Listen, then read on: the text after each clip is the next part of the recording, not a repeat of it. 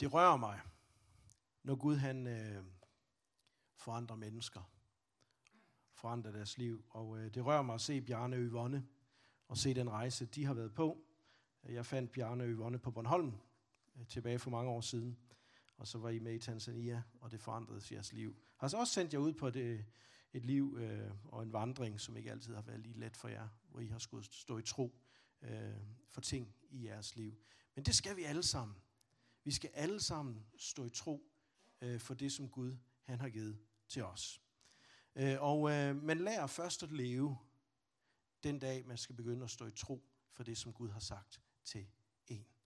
Øh, møder mange mennesker på min vej, som øh, oplever, at Gud taler til dem, og er håbefulde i nuet. Og de øh, spæner der ud af, det gjorde jeg selv som 19-årig, forlod øh, mine studier som ingeniør øh, for at tjene Jesus Kristus og gik på bibelskole. Øh, jeg vil godt lige sige, at gå på bibelskole det er den bedste slankekur, der findes. Jeg har tabt 20 kilo. Jeg kunne godt trække til igen. Nå, ja, men jeg længes efter at være med til at forandre menneskers liv. Og ikke kun det, at de bliver håbefulde at, at få et profetisk ord, at løbe, at få ind i deres liv, men jeg brænder efter at vandre med mennesker i medgang og i modgang. Og jeg vil gerne den her søndag formiddag bruge øh, min tid her i forkyndelsen til at tale om relationer. Fordi relationer er det, som bygger Kristi lame. Øh, I sidder ved siden af nogen, som I forhåbentligvis har en relation til, eller I kan vende jer om, og så kan I se på nogen, som I har en relation til, på godt og på ondt. Jeg er lige nødt til at sige en ting. Øh, hvis I ønsker at opleve det, som Bjarne han har oplevet, tag med til Tanzania. Og det kan I blandt andet gøre den 22. maj, hvor jeg har en gruppe med til Tanzania igen. Hvis I er interesseret i det, øh, så tag lige fat i mig efter gudstjenesten, eller skriv til mig på Facebook, eller hvor I nu kan finde mig henne på hjemmesiden. Det er fantastisk at komme til Tanzania og se, hvad Gud han gør på et fremmed kontinent, i blandt, et menneske, i blandt mennesker, som egentlig er håbløse på mange måder i en dansk kontekst, men er så fuld af liv og begejstring. Selvom de har intet, så nogle gange har de langt mere livskvalitet, end hvad vi har herhjemme. Og det er fantastisk. Øh, og øh, bare lige nødt til, inden jeg kommer tilbage til det her. Hver eneste gang jeg er i Tanzania, det er cirka fire gange om året, bor i Hillerød. Øh, Hillerød er en kedelig by. men, men det er en by, og der bor vi. Der har vi børn, de går i skole, og der bor vi så. Ja. Og så kan vi så arbejde. Der er ikke så langt til Kastrup Lufthavn, så kan jeg flyve til Afrika. Hver gang jeg er i Tanzania, så er jeg nødt til at mærke livet, og så er jeg nødt til at leve. Og ved I, hvordan jeg gør det? Det gør jeg ved at tage ud og besøge vores faderbørn i de forhold, de kommer fra. Jeg har nogle helt særlige billeder i mit indre, som driver værket.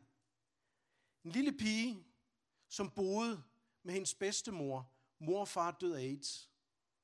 Hun havde AIDS. Pigen lever ikke mere. Gik på vores skole. Bedstemoren,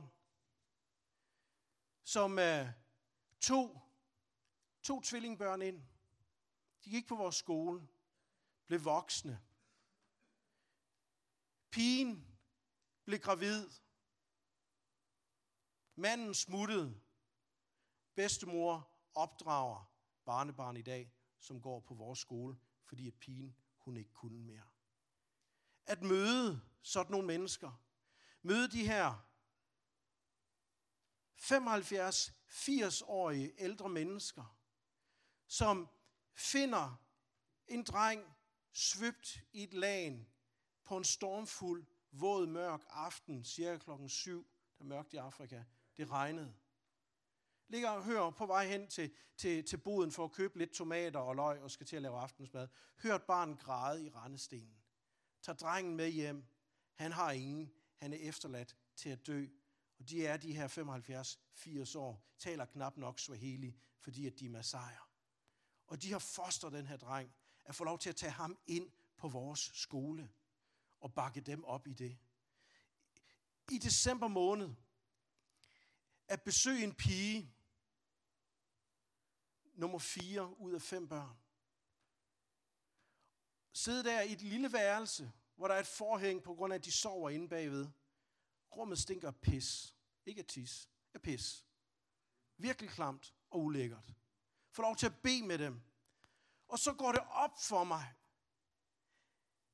Hun nummer 4 og 5, at den yngste, som er på morens hofte, har en helt anden hudfarve. Stadigvæk afrikaner. Og føler mig tilskyndet til at spørge, hvad skete der lige med børnenes far? Jamen, han er her ikke længere. Jamen, ham du har på hoften, er det en anden mand? Hun bryder sammen og fortæller mig, at hun er afhængig af det, som vi kalder for sugar daddies.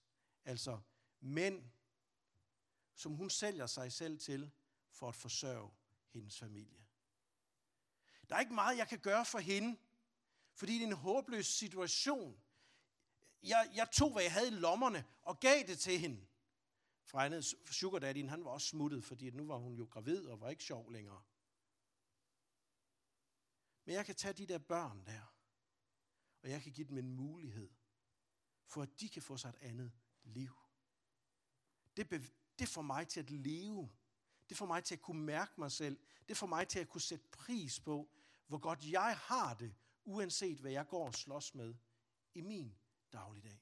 Jeg kan fortælle mange historier som dem her. Nu har jeg bare lige taget dem, som, som ligesom er mig nærmest. Og så bliver jeg en lille smule højere, end hvad jeg er. Nu kommer jeg lige til at sidde og tænke på hernede. At vi har så dygtig en skole med så dygtige medarbejdere, at vi ligger ikke kun i vores by af Russia, men nationalt ligger vi blandt de top 3% bedste skoler. Vi taler i blandt mange tusind af, public, af primary schools i Tanzania, der ligger vi i top 3 procent. Det er fantastisk. De her børn, de får så en god uddannelse. Men det, der jeg synes er endnu sjovere, endnu mere spændende, det er, hvert år i Tanzania i juni måned, har man 14 dage, hvor man fejrer det, der hedder African Child Day. Altså, der er fokus på børnene og deres rettigheder og sådan nogle ting. Det kører man på alle skoler i hele Tanzania i 14 dage. Og det slutter man af med tre dages festligheder, hvor man udvælger to børn fra hver skole. De samles på én skole for i tre dage at sætte fokus og markere, at afrikanske børn har rettigheder også. Og der har man spurgt os, om de her, den her kulmination, de her tre dage, må finde sted på New Life Schools, lige uden for Arusha i Tanzania. Og ved I hvad? Det kan kun lade sig gøre, fordi vi har dygtige, lokale, afrikanske medarbejdere, som gør en forskel. Det er ikke kun en løn, de får ud, men de investerer i børnene. Og det får mig til at være stolt af mine afrikanske medarbejdere. Det var ikke det, jeg skulle tale om, men det var det, jeg blev bevæget, blev bevæget til, og jeg, og jeg er sådan en person, jeg bliver let bevæget og inspireret. Øh, jeg skal tale om relationer i dag. Og du sidder her måske og tænker, jamen Ruben og han og Egon og, og, og så videre, det, det er fint nok. Hvis bare lige skal sætte nogle få ord på, hvem jeg er, så er jeg gift med Hanne. Den dejligste kvinde i verden. Jeg håber også, du synes det om din ægtefælle. Ikke at, hvis, hvis du er kone, at hun er den dejligste, men at, at du har giftet dig med den dejligste og den bedste ven, og den, som er der for dig i tide og i utid. Vi har to dejlige piger. Katarina på 21, bor på Amager, læser kinesisk, fordi Gud har kaldet hende til Kina. Hun læser sprog. Prøv lige at sætte jer ind i de der underlige tegn og det der underlige sprog. Kultur og historie.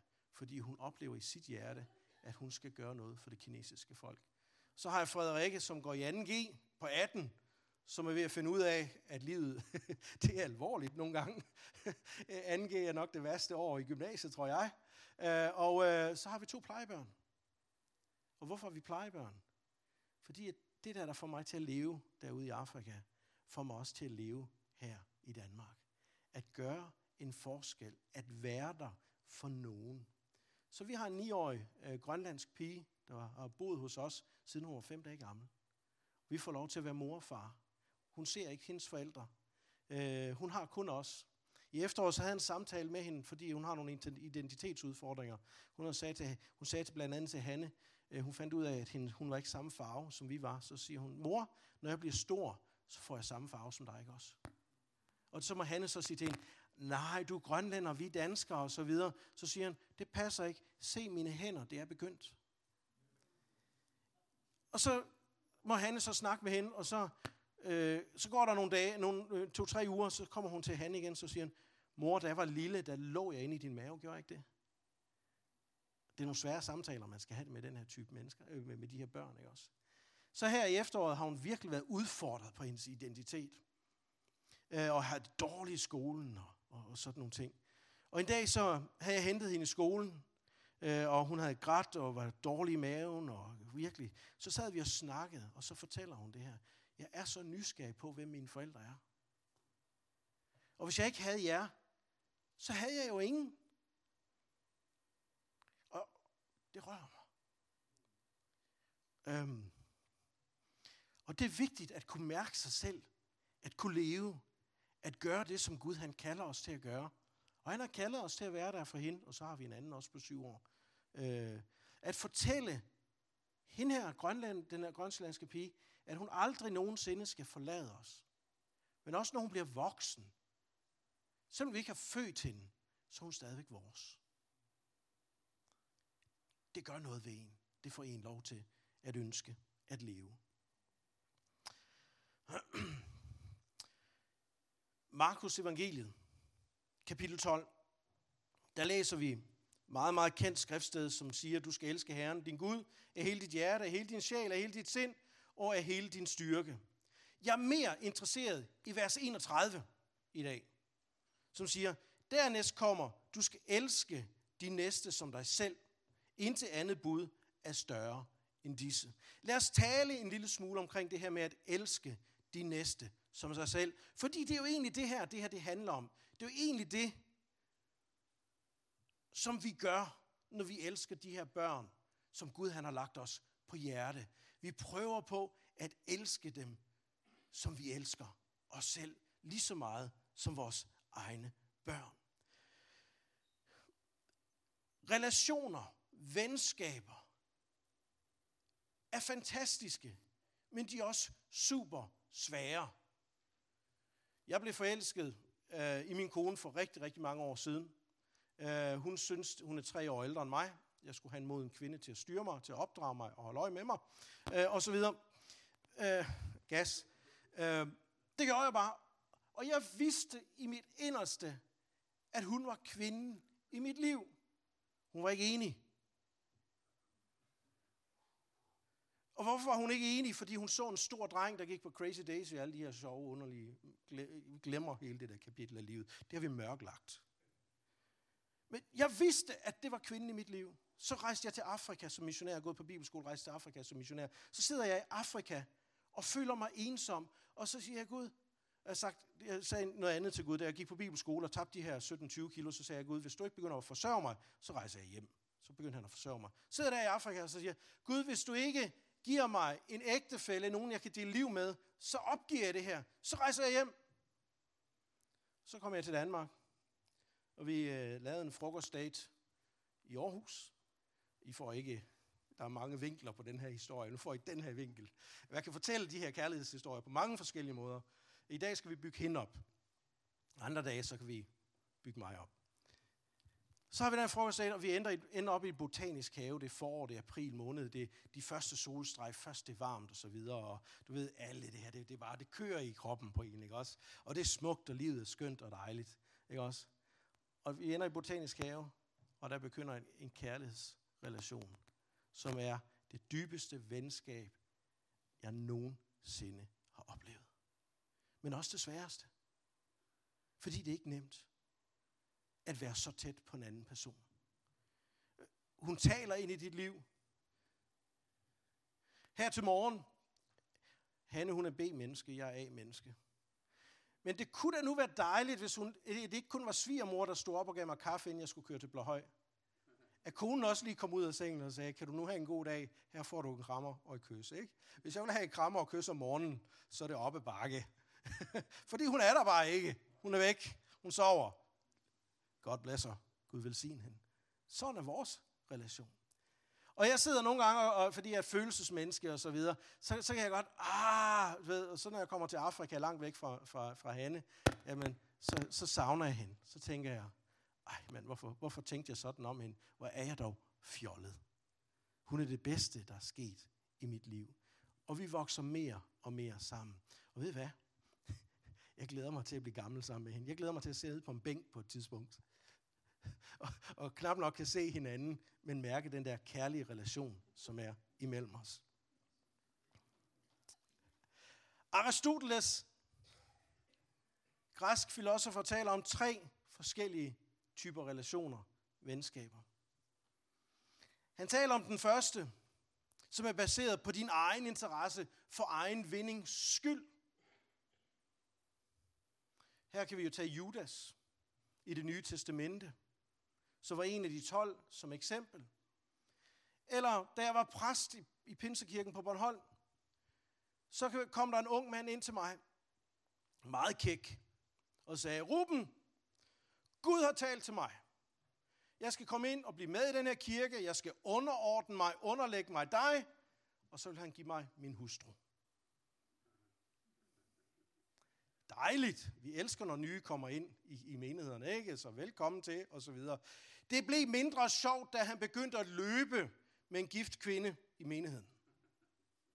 Det blev faktisk rigtig svært, fordi hun var gammel nok til at være hans mor. Og hold op, hvor brugte jeg mange timer på den der. Han var der for egen vindings skyld. Og heldigvis ødelagde han ikke et ægteskab. Derfor skal vi altid løje, hvad er vores motivation for at være i en relation. Den anden, som Aristoteles han taler om, det er for fornøjelsens skyld. Vi har det sjovt og spændende sammen. Jeg har en ungdomskammerat, vi gik på bibelskole sammen. Efter det har vi ikke rigtig haft noget med hinanden at gøre. Men hver gang vi møder hinanden i Aarhus, og vi har konerne med, det sker ikke så ofte, men når vi møder hinanden, så behøver vi ikke at sige noget til hinanden. Vi sidder bare og knækker. Og Hanne, hun siger til mig, når vi tager hjem fra det der, sådan, det er noget underligt noget med jer to. I har det virkelig godt i hinandens fællesskab. I nyder at være sammen, men I deler overhovedet ikke liv. Hvad er der galt? Du griner på den ene måde, han responderer. Du siger tre ord om en eller anden historie, I har sammen. Vi fatter ikke, hvad der foregår, men I dør og grin. Det er dejligt, det er sjovt, og vi har alle sammen brug for de der relationer i vores liv, som løfter os op. Men egentlig indholdsmæssigt, så er der ikke voldsomt meget i den. I Johannes evangelie kapitel 6, en længere historie, og tiden tillader ikke, at vi læser det hele, men der har Jesus lige bespist de 5.000, plus hvor mange det nu var. Gjort tegn under mirakler. Han havde trukket sig tilbage på bjerget. Det var blevet mørkt. Og øh, disciplene var taget sted i båden. Folkemasserne havde lagt mærke til, at Jesus han ikke var med i båden. Om natten så går Jesus på vandet ud til båden. Vi kender måske historien.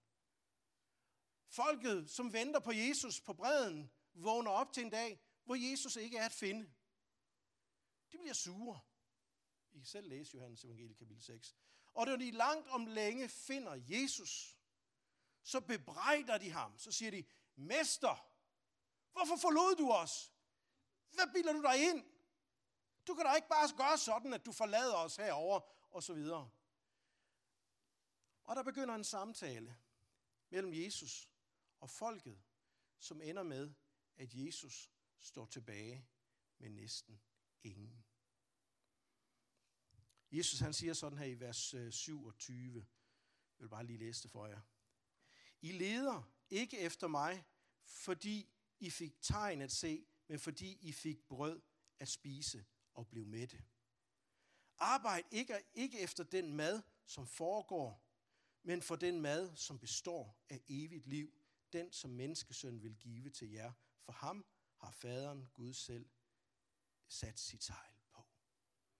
Hvad er det, Jesus han siger her? Han siger, I følger efter mig på grund af tegn, under og mirakler. I følger efter mig, fordi at jeg bespiste 5.000. I følger efter mig, fordi at de blinde ser, de døve hører.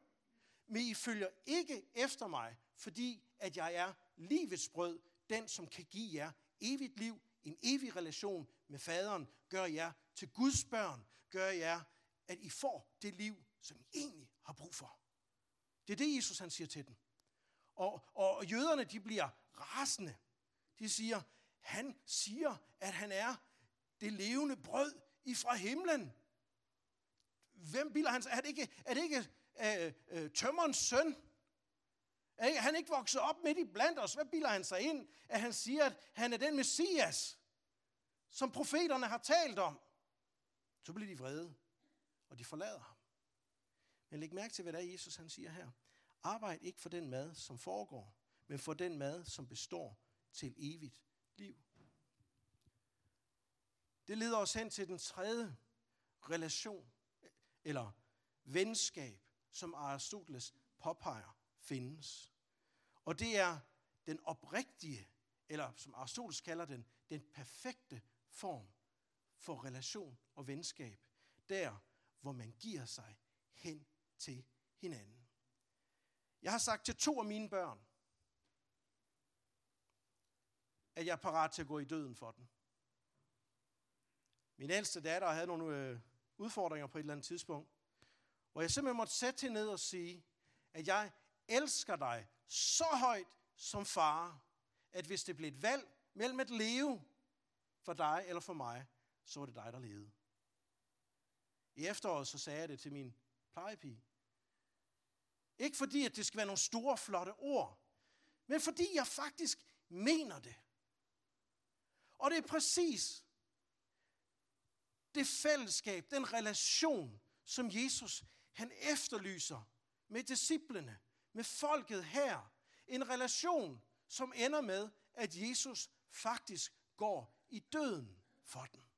At han giver sit liv for deres skyld, for deres sønder, fordi at de får tabte, men så de kan få tilgivelse, blive genoprettet og blive sønner og døtre af den levende Gud. Aristoteles han siger, ikke med de ord, som jeg bruger den her morgen, at den relation, hvor man er parat til at give sig selv fuldkomment for den anden, er den perfekte form for relation. Du og jeg, vi ved så, at det er rigtig, rigtig svært en gang imellem, det der med relationer. I Danmark der er det ligesom blevet en mantra, jeg hørte det her for nylig. Øh, jeg er så velsignet, at jeg er ved at tage øh, en uddannelse, et diplom i lederskab, og det er faktisk rigtig spændende at komme ud blandt mennesker, som egentlig ikke deler samme tro eller, eller det samme liv, øh, perspektiv, som du har, og lytte til dem. Og der sidder vi i de her studiegrupper og snakker, voksne mennesker, samme alder som mig. Sidder vi og snakker, de, de er jo ledere et eller andet sted, for nogle grupper i det offentlige. Sidder og snakker om, nej, ja, men nu er jeg i relation på den her måde, det er dejligt, det er det rigtige for mig nu. For mig nu. Men vi ved jo ikke, hvad der sker sådan fremadrettet. Det kan være, at vi vokser fra hinanden. Ikke? Jeg, jeg, og jeg, jeg er i den faregruppe der. Vi skal snart have sølvbrøllup, han og jeg. Det er godt, statistikken fortæller os rigtig, rigtig dårlige ting omkring øh, at være lige deroppe mod, øh, mod sølvbrøllup, fordi børnene er fløjet fra redden. Og man sidder og kigger på den underlige mand. Ham har jeg fået børn med.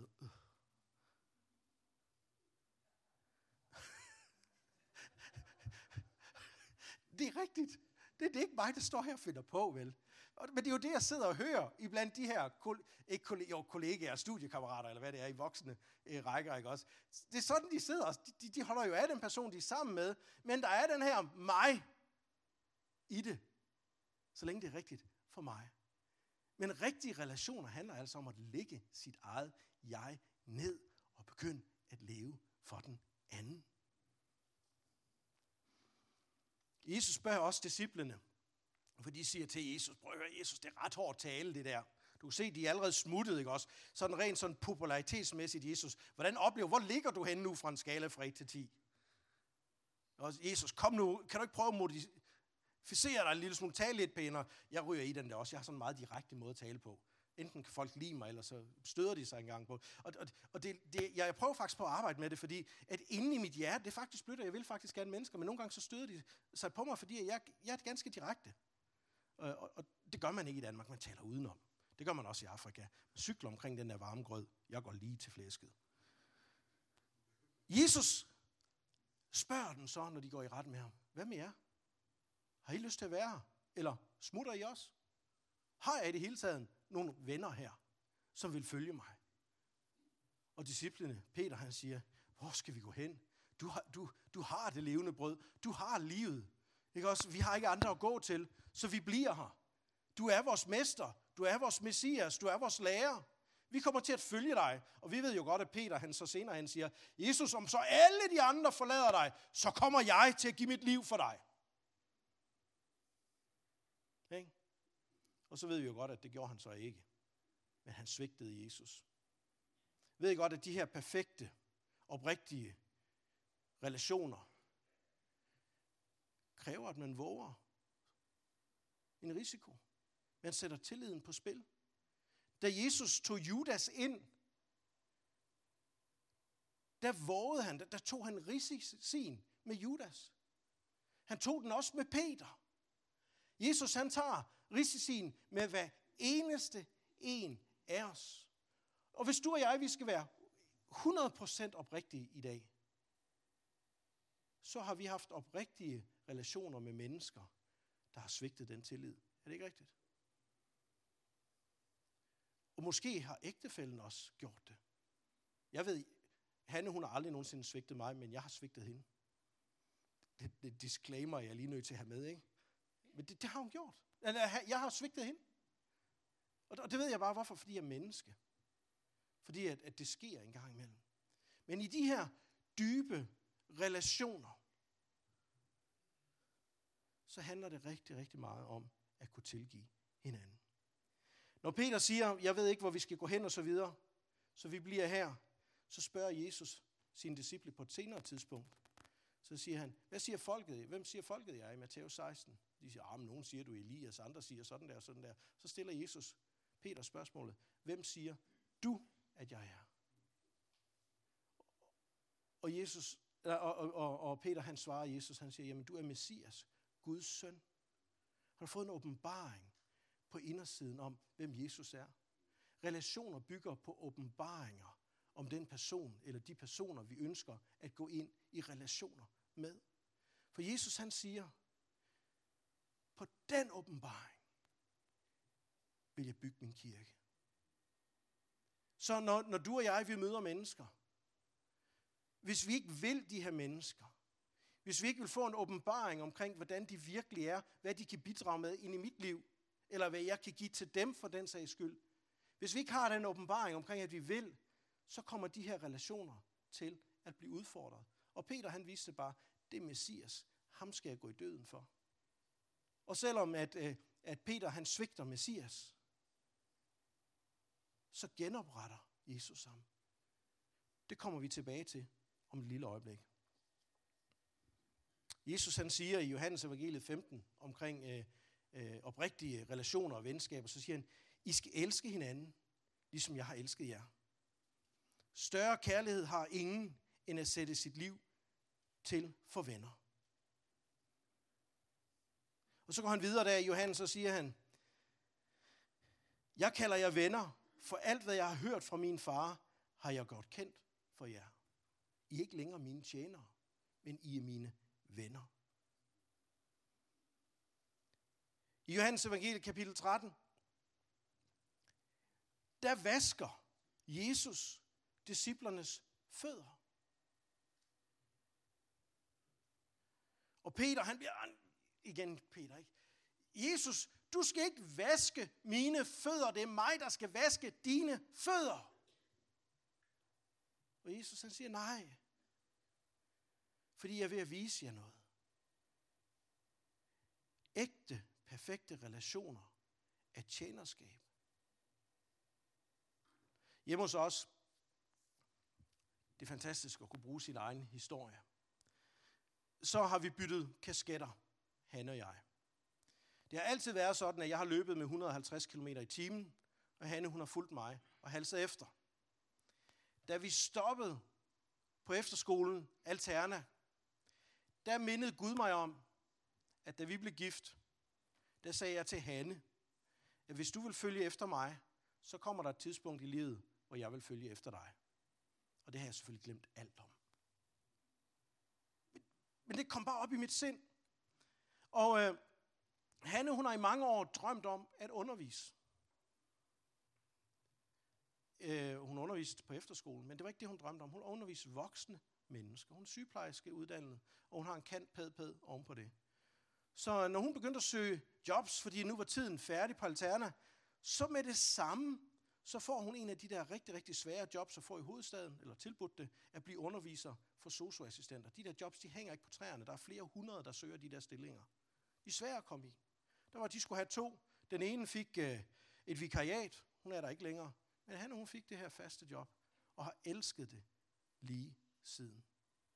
Men det betyder også, at hun står meget op dagen lang, underviser med elever og så videre. Når hun, øh, og jeg er blevet en far. Ved I, hvad det betyder at blive far? Du sørger for, at børnene kommer op om morgenen, de får morgenmad. Du tager alle slåskampen omkring det, du får dem sendt ud af huset, så de kommer i skole. Og du er der, når de kommer hjem, og når de ringer, fordi de har behov.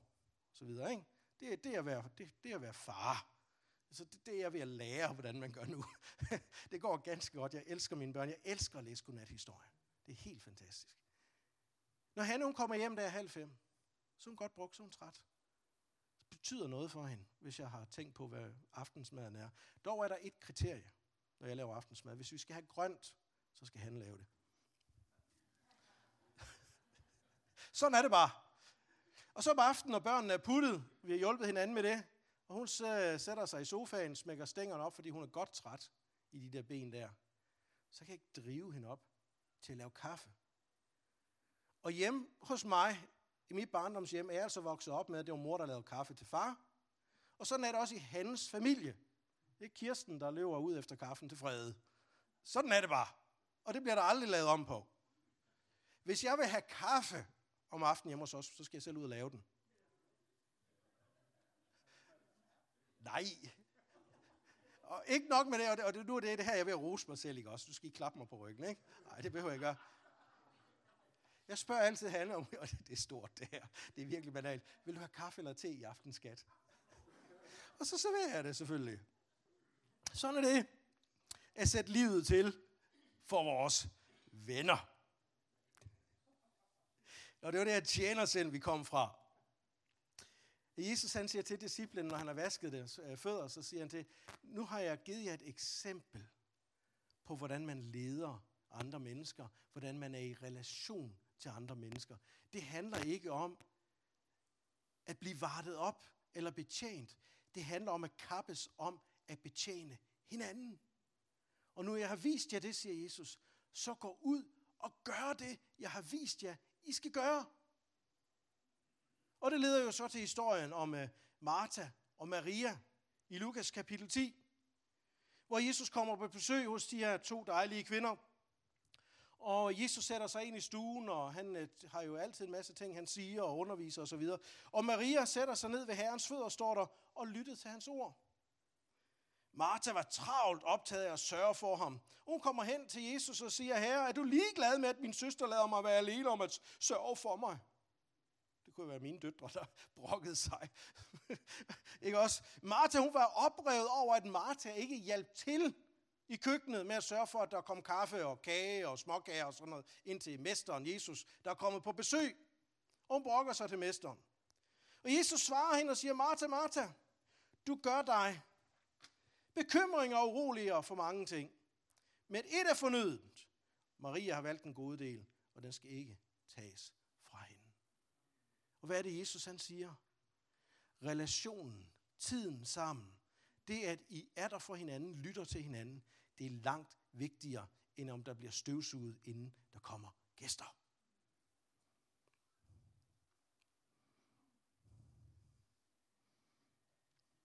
Vi har alle sammen oplevet at blive såret i vores relationer. Vi er alt, og det der sker, når man bliver såret i en relation, eller man bliver skuffet, eller bitter, eller føler sig uretfærdigt behandlet, ved vi alle sammen, vi, vi har prøvet det, det er, at de her brudte relationer fører til fordomme, holdninger og tankebygninger om, hvorfor den anden person gjorde sådan, som hun eller han gjorde. Der vokser luftkasteller op ind i dig. Så siger nej, de har gjort sådan her mod mig. Der er ingen andre på hele kloden, der oplevede det, jeg går igennem lige nu her. Den såret, stukke kniv i ryggen og så videre. Og han er godt nok et... Mm, har en historie fra en kvinde, igen fra min tid på Bornholm, som oplevede, at hendes mand var hende utro. Blev ked af det. Hun blev bitter, hun blev såret, hun blev skuffet. Men hun har det bedste vidnesbyrd, jeg kender til, og i det ideal, jeg prøver på at føre ind i mit liv. Hun sagde, Ruben, jeg vil ikke være bitter på ham. Jeg vil ikke hade ham. Jeg vil ikke være mod ham. Men Ruben, alle mine følelser, alt på indersiden af mig, råber og skriger. Hun sagde, jeg har besluttet mig for, at hver eneste morgen, når jeg står op, hver eneste gang den her følelse, den kommer, så beder jeg til Jesus og fortæller Jesus, at jeg har tilgivet ham. Kommer aldrig nogensinde til at ændre det, han har gjort imod mig, men jeg vil ikke lade mig binde af det her. Hun fortæller, at efter seks måneder, hvor hun dagligt bad for ham, så kunne hun føle sig fri. Lykkelig gift i det andet ægteskab i dag. Men det kunne have smadret hele hendes liv. Det kunne have fyldt med fordomme, holdninger og tankebygninger. Og vi har ikke tid til at gå ind i det i dag, men i Lukas evangeliet kapitel 15 møder vi jo den her fortabte søn, som siger, øh, far, giv mig min arv. Han rejser ud, finder sig selv i en svinesti, fattig og så videre. Og han bygger fordomme op omkring, hvad faren tænker på ham, om ham.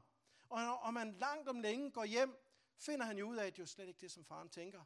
Faren længes efter at genetablere relation med ham. Eller den ældste bror, som er vred på ham. Eller frygt. Jakob stjal Esaus velsignelse. Måtte leve i landflygtighed i mange, mange år i 1. Mosebog kapitel 27, 32. Når han langt om længe er på vej hjem, så frygter han Esau. Faktisk så deler han sine ejendele og sine mennesker og slaver og familie og alt det der op i, i et par grupper. Og så kommer han selv allerbærest, fordi hvis der er nogen, der skal slagtes, så skal det i hvert fald ikke være ham. Hvad sker der? Esau kaster sig i favnen på Jakob og græder og siger, min bror, der har været forsvundet, nu er du kommet hjem. Der skal lyde en opmundring til, nu når vi går ind i afslutningen, for vi skal til at afslutte. Det er jo ikke en afrikansk gudstjeneste, vi har i dag, desværre. Øh, skal lyde en opmundring for mig. En opmundring, som faktisk kommer fra Paulus i Kolossenserbrevet kapitel 3.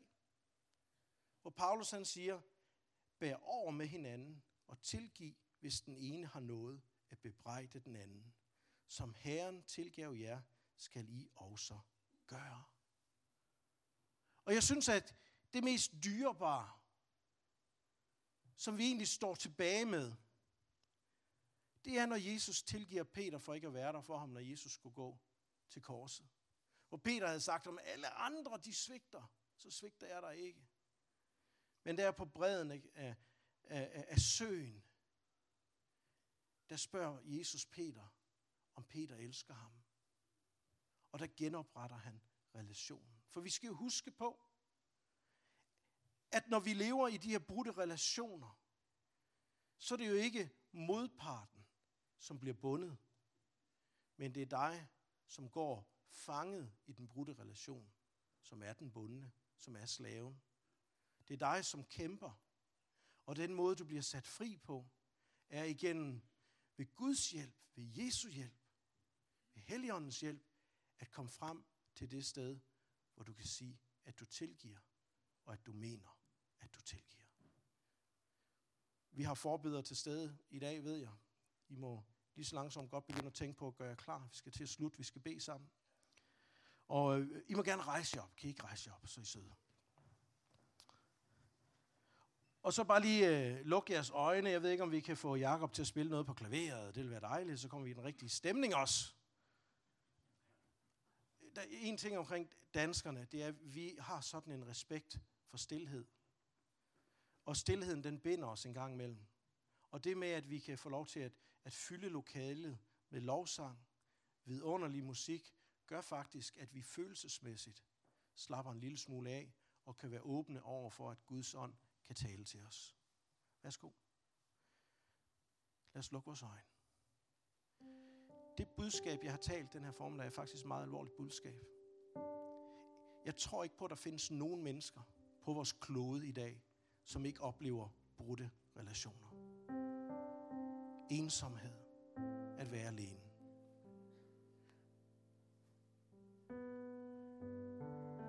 Hvis du er her den her søndag formiddag, og du føler dig ensom, så vil Jesus gerne røre ved dig. Han vil gerne lede dig til oprigtige relationer, som du kan indgå med mennesker. Så du ikke behøver at leve i følelsen af ensomhed. Jeg voksede op på sko- kostskole. Jeg ved, hvad ensomhed er for noget. Det er forfærdeligt. Sad der i Afrika som ung missionær og var ensom og sagde, Jesus, det her, det kan jeg ikke klare.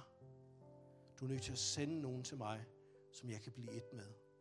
Og Jesus vil give dig nogen til at være et med, hvis du lever i ensomhed. Og det har ikke noget med alder at gøre.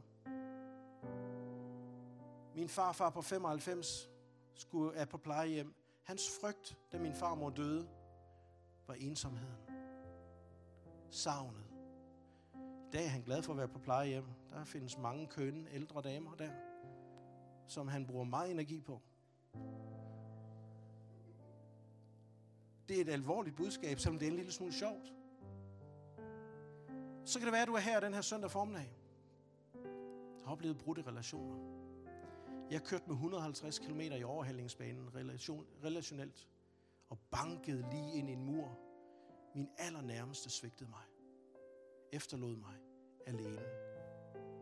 Og hvis det ikke var på grund af, at der var nogen, der samlede mig op og ville mig det for den, som jeg var, så ved jeg faktisk ikke, hvad der var sket med mig. Hvis du er her i dag, du har brudte relationer, så er Jesus her, fordi han gerne vil læge dig. Hvis du er her i dag, og du ved, at der er nogen i dit liv, du ikke har tilgivet, og det holder dig tilbage, så er det i dag, at du kan tilgive. Du behøver ikke at leve i de der brudte relationer. Det kan være, at du siger, at jeg har ikke magten til at tilgive. Det er det, vi har Jesus til. Det er det, vi har bøndens kraft til. At vi kan komme til ham i alle ting, og han hjælper os. Han er vores hyrde. Jeg skal bede forbederne om at komme frem nu her. Bare kom frem med jer frimodigt. Og nu her, mens at jeg håber, at Jacob han kan lede os i en eller anden sang,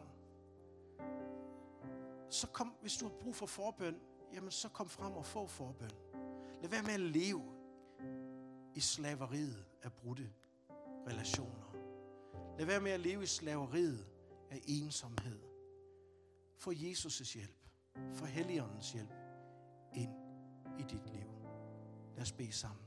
Og så vær frimodig og kom frem, bare herover. Og jeg kommer ned og stiller mig hernede også. Jeg vil gerne bede for dig. Elsker at se Jesus gribe ind i menneskers liv. Jesus, jeg bare beder for det her budskab. Som vi alle sammen til tider, perioder i vores liv, slås med. Og tak fordi, at vi kan finde hjælp hos dig. Om vi er ensomme, der kan vi finde fællesskab. Ikke kun hos dig, men igennem de relationer, som du leder os til. Og hvis vi har noget imod nogen, Jesus, så hjælper du os til at tilgive. Hvis vi er blevet såret, skuffet, uretfærdigt behandlet. Jesus, du lærer alle de der sår. Tak, Jesus. Tak for lægedom i dag, Jesus. Tak fordi du griber ind. Du bryder brinkerne, lænkerne, du bryder åene, Jesus. Du bryder løgnen, Jesus. Du sætter os i frihed, du lader os se sandheden. Tak, Jesus, at du er forandringernes Gud. Du længes efter at forandre vores tilværelse til det bedre. Og Jesus, hvis vi i dag øh, ikke er udfordret på relationerne, hvis vi ikke øh, har fantastiske relationer i vores liv, Jesus, så siger vi tak for dem. Siger tak for gode relationer. Ægte relationer, der så tale ind i vores liv og være der for os i medgang og i modgang. Sig til os, når vi er nogle fjolser, og løft os op, når vi har det svært. Jesus, det takker dig for. I dit navn.